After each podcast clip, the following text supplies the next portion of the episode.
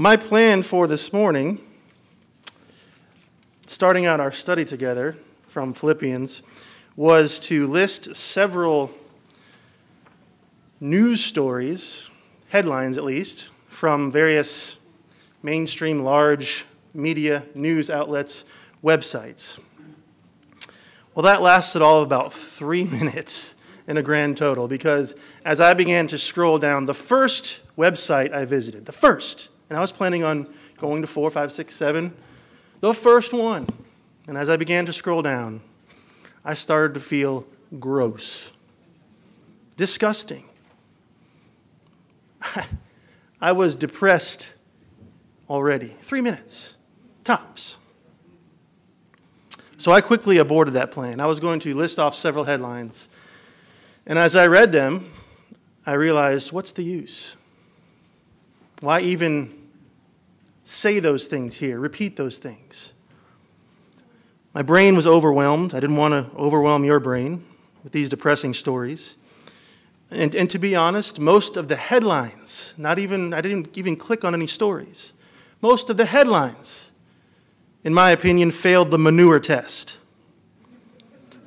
And as we do this more and more, and this seems to be a relatively recent thing in human history, I'm not even that old, but I can remember not that long ago where we weren't bombarded literally 24 7, 365 and 366 on leap years with news, and not only news, but editorialized news, and news where we were not only told the events, but how we were also told how we should think about those events. And so I've heard people say, and myself in my own mind sometimes, ought to be quite frank about it, Oh, there has never been a worse time to be alive. But, folks, that is not true. There's nothing new under the sun. You read this in Ecclesiastes. This applies here. There's nothing new. All this stuff has been happening all along. Different flavors, different technologies, different ways to be evil and mess each other up and be hateful to one another. Sure, we're creating new ways to do that. But it's always been going on. Nothing new under the sun. And our minds are being warped, our minds are being commandeered by the toxic environment that is all around us, that we can't escape. Let me tell you, and I'm not suggesting that you do this, and I'm, i promise you I will not editorialize here this morning. If you want editorial, me to editorialize for you more later, come see me afterwards, and I'll give you plenty of opinions on things, but I'm not going to do that from the pulpit this morning. I will not editorialize. But I will tell you what I did about three, three and a half years ago, I went on a news, and I use that term loosely, fast about three and a half years ago. And that is why when I scrolled through for the first time in over three years on that web page, I was sickened. Not by even the stories that I saw, but by how many. And the inflammatory language just on the home page. We have a toxic environment in the media, and certainly on social media. And I have not been perfect in this. I doubt very many of us have been perfect on this in the last several years.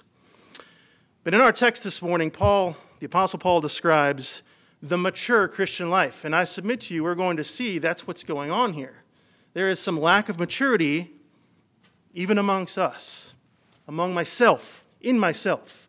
I could tell you over the last several years, and that's one of the reasons I had to get off, largely at least, and only post pictures of cute kids and coffee.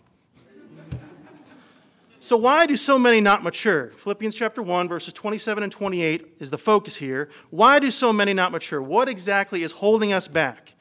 This text and how it compares to our current generation, what, what life is like for us in this current generation, has some answers for us. Number one, in the main part of your notes if you're taking notes. Faith, as the Bible describes it, is inherently fearless. Say that again. The biblical description of faith, what faith is as described in the Bible, is inherently, in and of itself, fearless. That word conduct, if, your if your translation uses the word conduct in verse 27, that's actually a political term, ironically enough. It's a Greek term from which we get the word, get the word politics.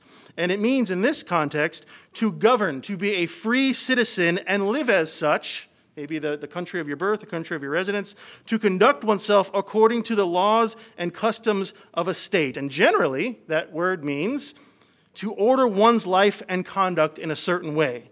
So, what, as Christians, what should our manner of life be? How should it be governed? What should it look like?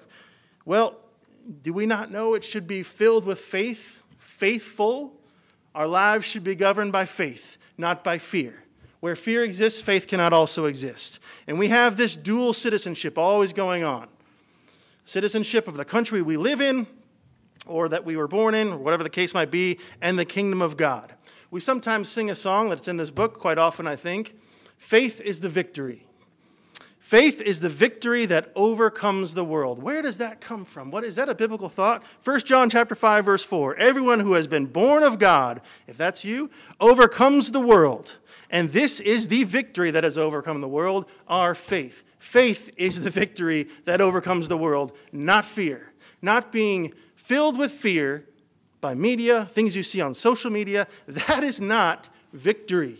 That is not going to overcome the world. Faith faith. And where fear exists, faith cannot also exist.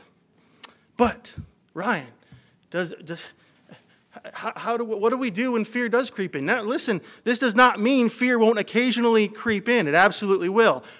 The question is when fear does creep in, how do we respond? That's what makes the difference. How do we respond? How do we, we react to the bad news that is in no short supply all around us, everywhere we looked. Even if we're trying to ignore it, it still somehow creeps in and maybe fills us with fear. What do we do? How do we react? When the forces around us breathe threats, how do the faithful react? I want to read John chapter 16, verses 32 and 33. Jesus speaking to his disciples as he was about to depart and they were about to be on their own. Obviously, this was said primarily in that day and time to them, but by principle, it absolutely also applies to us. Jesus said, Behold, the hour is coming. Indeed, it has come, when you will be scattered, each to his own home, and will leave me alone. Yet I am not alone, for the Father is with me. I have said these things to you, that in me you may have peace. In the world, you will have tribulation, but take heart. I have overcome the world. Folks, the world around us offers nothing but turmoil and strife. I'm not saying every day, every person is constantly trying to do that, but on balance, on the whole, the world is all about turmoil and strife. And that's all a lot of these news stories are designed to do create turmoil and strife, separate us, make us hate each other. That's all they're designed to do. That's the world. Should this be a surprise to us? It should not. Jesus said it a long time ago. In the world you will have tribulation, but take heart, I have overcome the world. Now, here's the good news part of the good news about the good news is that God is patient and gracious and understanding towards our weaknesses. When fear does creep in, and it will, none of us are perfect on this, when our faith wanes and fear begins to take over, He is patient toward us. However, He does expect us and require us to go forward in faith. In other words, don't sit there in fear and let that fester and take over. Take a wake up call, get back to faith, go forward in faith. And the Bible is very clear faith cannot mature and strengthen without trials.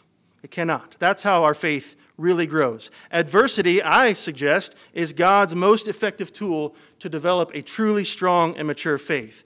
That pattern is quite evident in Scripture. So God takes each one of us through fearful situations, whatever it may be. And as we learn to obey God's word and allow God's word to saturate our thoughts, we find each trial, instead of being a disastrous death knell to our faith, it begins to become stepping stones those trials, if we go forward in faith and conquer fear, those trials become stepping stones to elevate us to a higher level. Kelly led us a few minutes ago in higher ground. I want to scale the utmost height and catch a gleam of glory bright. The chorus says, Lord, lift me up. And then it talks about this higher plane. I want to find this higher plane than I have found. It's what this is all about. We're going to get more to that in just a minute. But that's it, these stepping stones to a stronger and deeper faith, going to a higher plane than the absolute mire. You know what mire is? Farmers know what mire is. it's disgusting stuff mud and animal droppings and all manner of disgustingness.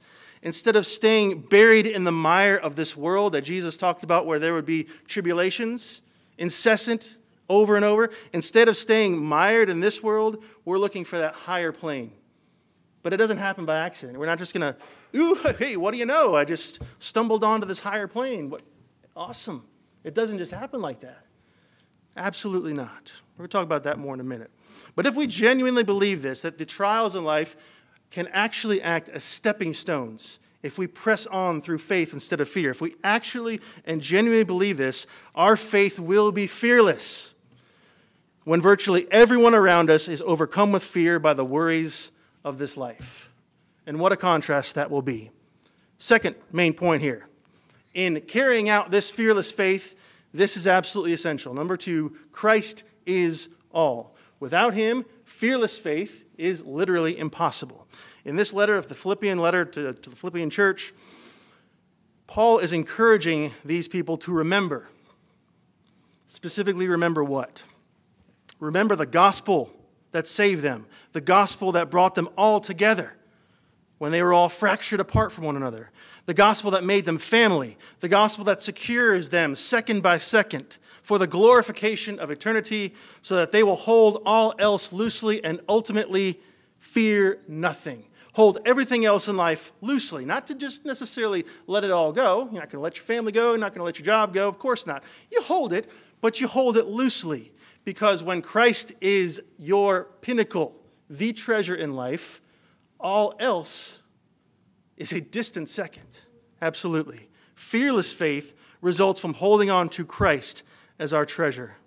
And if we believe that our reward in heaven far surpasses all comfort, all convenience, all collections of anything and everything of the world, we too would be willing to consider them lost for the sake of Christ. Philippians 3, also from Philippians, a little bit later in the letter here, I'll read it for you, verses 8 through 10. Indeed, Paul speaking again here, I count everything as loss because of the surpassing worth of knowing Christ Jesus, my Lord. And if you know anything about the life of Paul, what he suffered after he became a Christian, you know what he's talking about. This man suffered tremendous loss on every level, any kind imaginable.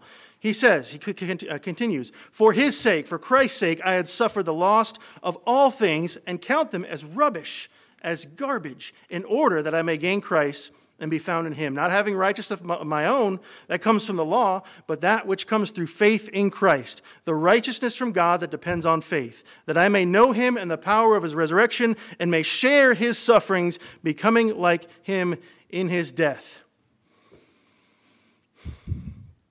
Does God promise good days? It depends what you mean by that. Does he promise us that every day will be great? Health and wealth? and all good things. He doesn't promise that. If you read the Bible carefully, God does not promise good days. Will we have good days? Of course we will.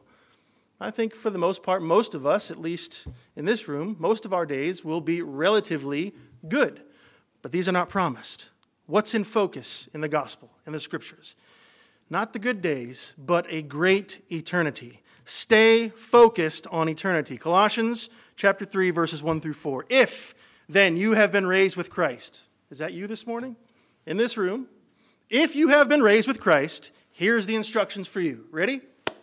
Seek the things that are above, where Christ is. Does that make sense?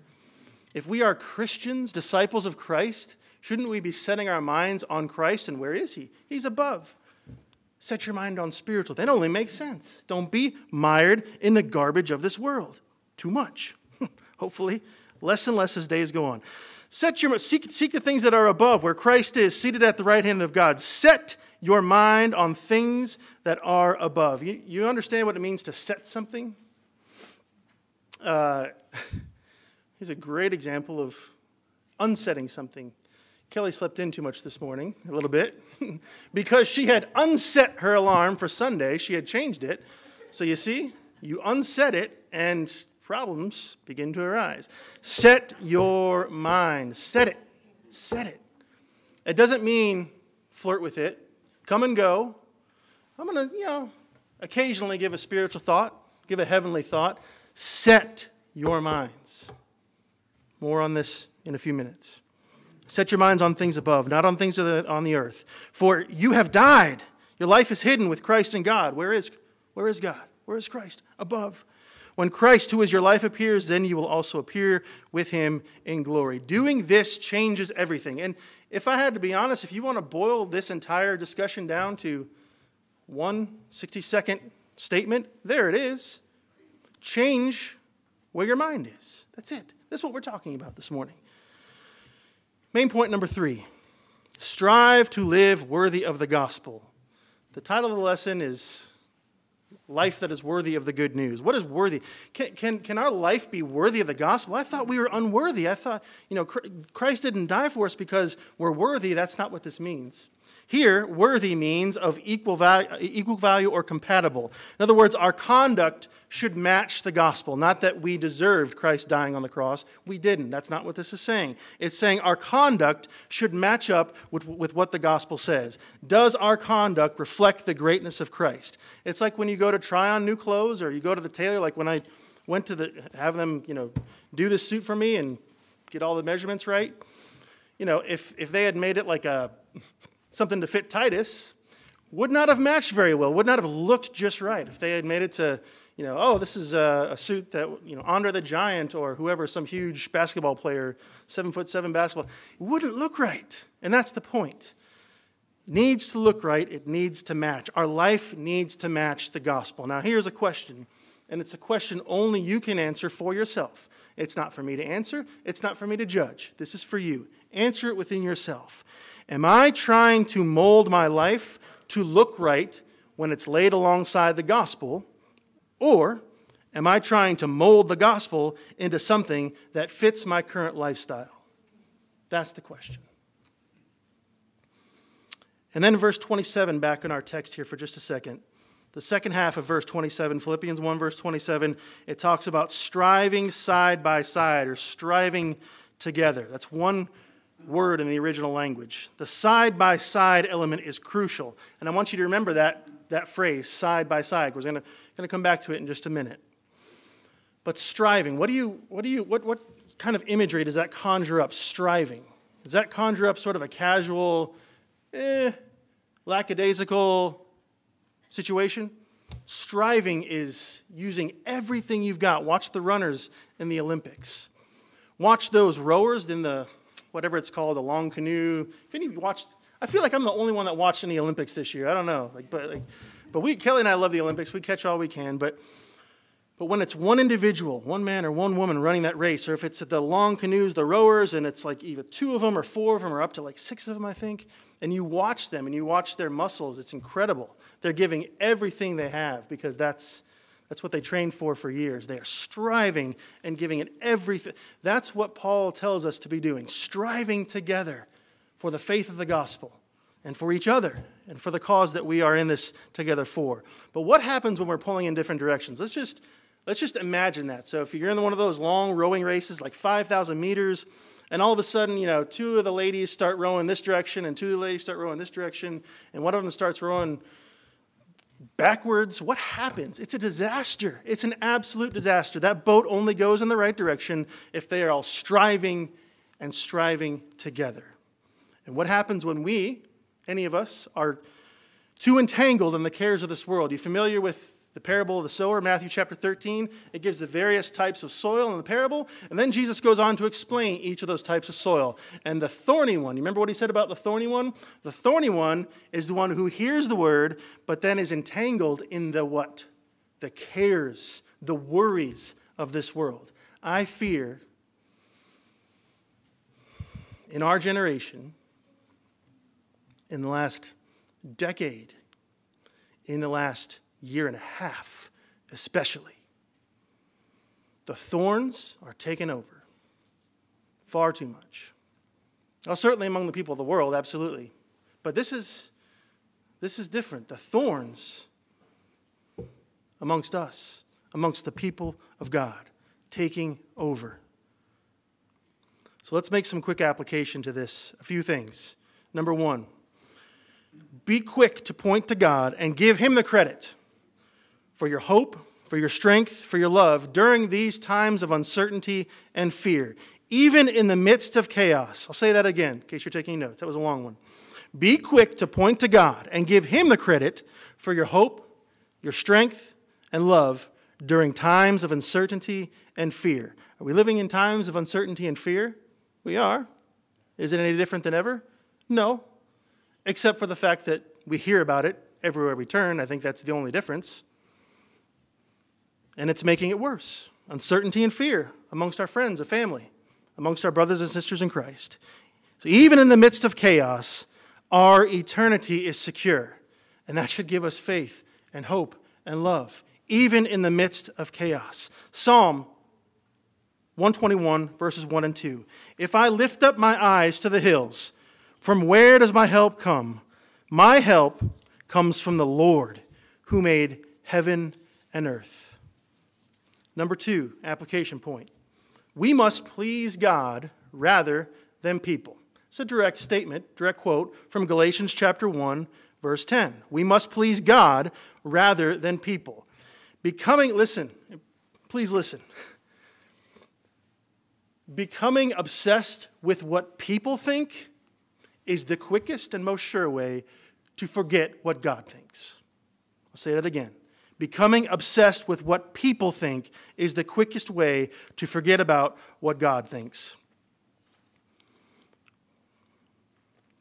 And in that vein, showing off our virtues on social media, on a bumper sticker, wherever it is, showing off our virtues has become sport in our generation.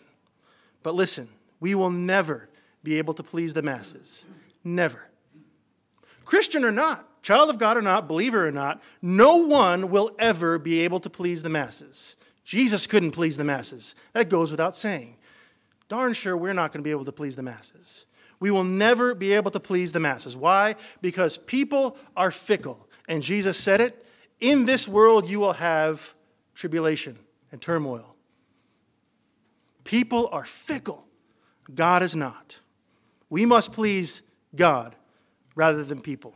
Application point number three we are staring down a prime opportunity to exert our influence for Christ and the gospel every moment of every day. And this is, this is kind of a, just an observation of my own and a thought of my own. You might agree, you might not. But I want to suggest to you that at this time, in this place, in this environment in which we live, I can think of almost nothing that would more powerfully reflect the security and the hope of our salvation than the simple act of worrying less about certain topics than the rest of the world. Certain topics. Just worry less about all that noise out there than the rest of the world. Because God remains God regardless of how the economy is performing, regardless of the latest pandemic, regardless of who is in power in any given nation of the world. This last election that we had in November, I heard some people, much as I was trying to block most of the noise out, you can only do so much, but I heard some people saying, listen, God is in control. Whoever wins any election, this election, God is in control. Jesus is king, all this stuff. And then some people were like, oh, that's so cliched. We still need to blah, blah, blah, and start in the argument. No, I don't think that's cliched at all. That's what the Bible says. God is in control. Indeed, it doesn't matter who wins any election, in this nation or any other nation. Who's the president of Turkmenistan? And why does that affect me? Let me be honest with you. It doesn't. Why should I care? Set my mind on things above. We're going to say more about this in just a minute. Prove your conviction of that truth, that God is in control, by remaining calm in the middle of an unceasingly panicked society. If you are calm when the rest of the world is freaking out and panicked about every news story on all of these websites, don't you think that's going to stand out like a sore thumb? It absolutely will. You familiar with the term water cooler talk, that, that adage, the water cooler, you know, talking around the water cooler at work, at school, wherever? What does your water cooler talk sound like? Is it contributing to the frenzy and the, oh, the hand wringing and the fear and the doom and gloom? If it is, I, I, wanna, I would ask, how is that pointing people to Christ? On the flip side, if you can be calm about that and let some of those things roll over you and divert the conversation away from that and talk about, well, listen, you know, I, I get that. I, I hear where you're coming from, but my hope is in Christ. God is my king. He is in control. He's always in control. He knows all this that's going on. And however you want to put that, you don't have to say it like that. You can, you can be more tactful about it, of course. But I'm just saying, if we can slip some gospel into the water cooler talk at work, at school, out on the town, wherever it is. And how about if you have kids or grandkids? If they hear you lamenting all the time, and freaking out about every story that comes up on the website or the TV station or on social media. How about that? How do, how do you think that affects them? I can remember when I was probably 10, 12 years old, and presidential elections were going on back then, and all I knew of it were what I heard my parents, not to drag them through the mud too much, but all I knew of it were what I heard my parents saying and other adults. And it was doom and gloom. No matter who your candidate was, you know, eh, the world was going to end if this guy won, the world was going to end if that guy won, both sides. And as a 10 or 12 year old, whatever I was, I'm like, what? Uh, you know, kids, 10, 12, and, and younger, believe you when you say that kind of stuff. I know I did. And so with my own two, I have to be very careful how I engage this stuff and how my water cooler talk at home is and what they're hearing me dwell on. Very, very dangerous. Number four, and finally, and here's what we're getting down to. And this is kind of a nuts and bolts section here for you, just for a couple minutes. What I think would be a good idea based on what we've seen here this morning. Turn off the bad news, turn toward the good news. The human mind has a certain capacity, some more than others, to absorb and reflect on thoughts and ideas, principles. Even the most capable, brilliant, voluminous human mind has a set limit. And if we are preoccupied with the news and editorialization as media presents it, how much time do we really have left for the loftier things, the things that we're supposed to be thinking about as disciples of Christ? You've heard the, you've heard the phrase, the saying, idle hands are the devil's workshop. Wouldn't you say that also applies to our minds?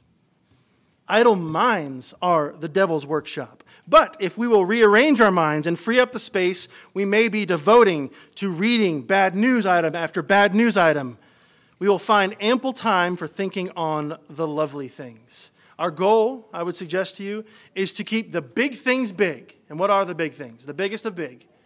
Our God in heaven, Christ, the Son of God at his right hand, our salvation, the heavenly home that awaits us, the fellowship that we have amongst ourselves that should be unbreakable by out, outside forces of the world.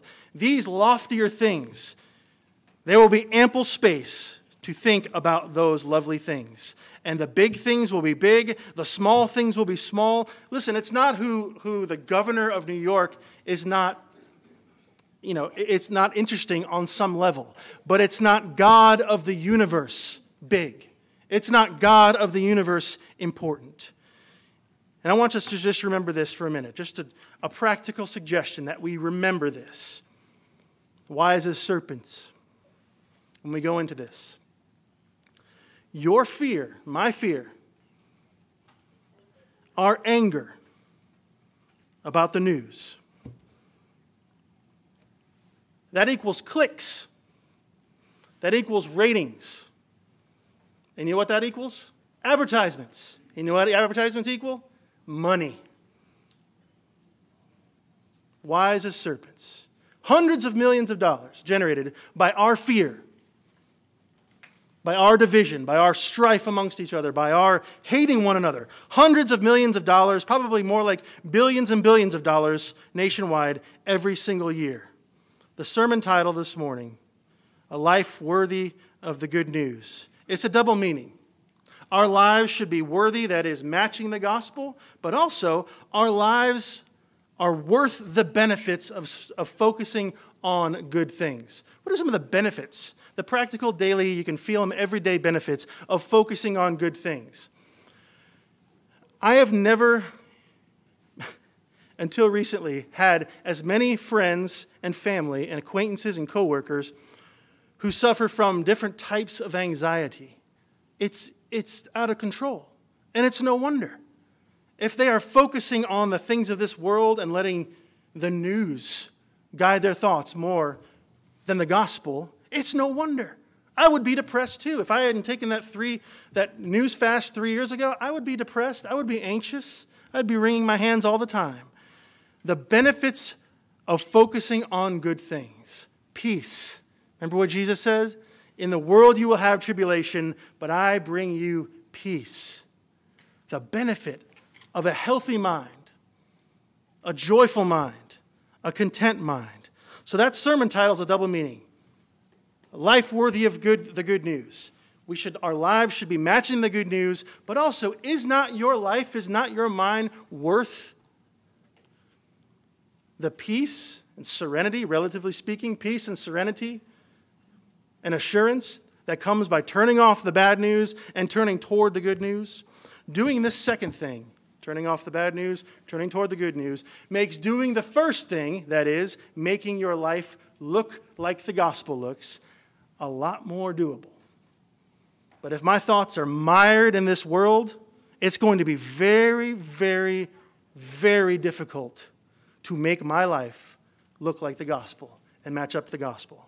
I want to leave you with Philippians chapter 4, verses 1 through 8. This is Paul wrapping up this letter, the same letter we've been looking at this morning largely, and I want to leave you, the Glen Allen Church, and visitors with this thought, his own words, and ask you a question. Philippians 4, beginning verse 1. Therefore, my brothers, whom I love and long for, my joy and crown, stand firm thus in the Lord, my beloved. I entreat Euodia and I treat Syntyche, two, two women to agree in the Lord. Yes, I ask you also, true companion, help these women who have labored side by side with me. Remember, I told you we'd get back to that phrase that he used in chapter 1? There it is again. These people have labored side by, they have striven, they have strove, striven with me side by side for the gospel. With Clement and the rest of my fellow workers whose names are in the book of life. Now, here it is Rejoice in the Lord always. Again, I will say, rejoice. Let your reasonableness be known to everyone. The Lord is at hand. Do not be anxious about anything, but in everything by prayer and supplication with thanksgiving, let your requests be made known to God. And the peace of God, which surpasses all understanding, will guard your hearts and your minds in Christ Jesus. Finally, brothers, whatever is true, whatever is honorable, whatever is just, whatever is pure, whatever is lovely, whatever is commendable, if there is any excellence, if there is anything worthy of praise, think about these things. Can we do that? Can we say amen to that? I think we can. We should. We need to. This is my appeal to you this morning. Please think about these things. Kelly, let's stand and sing.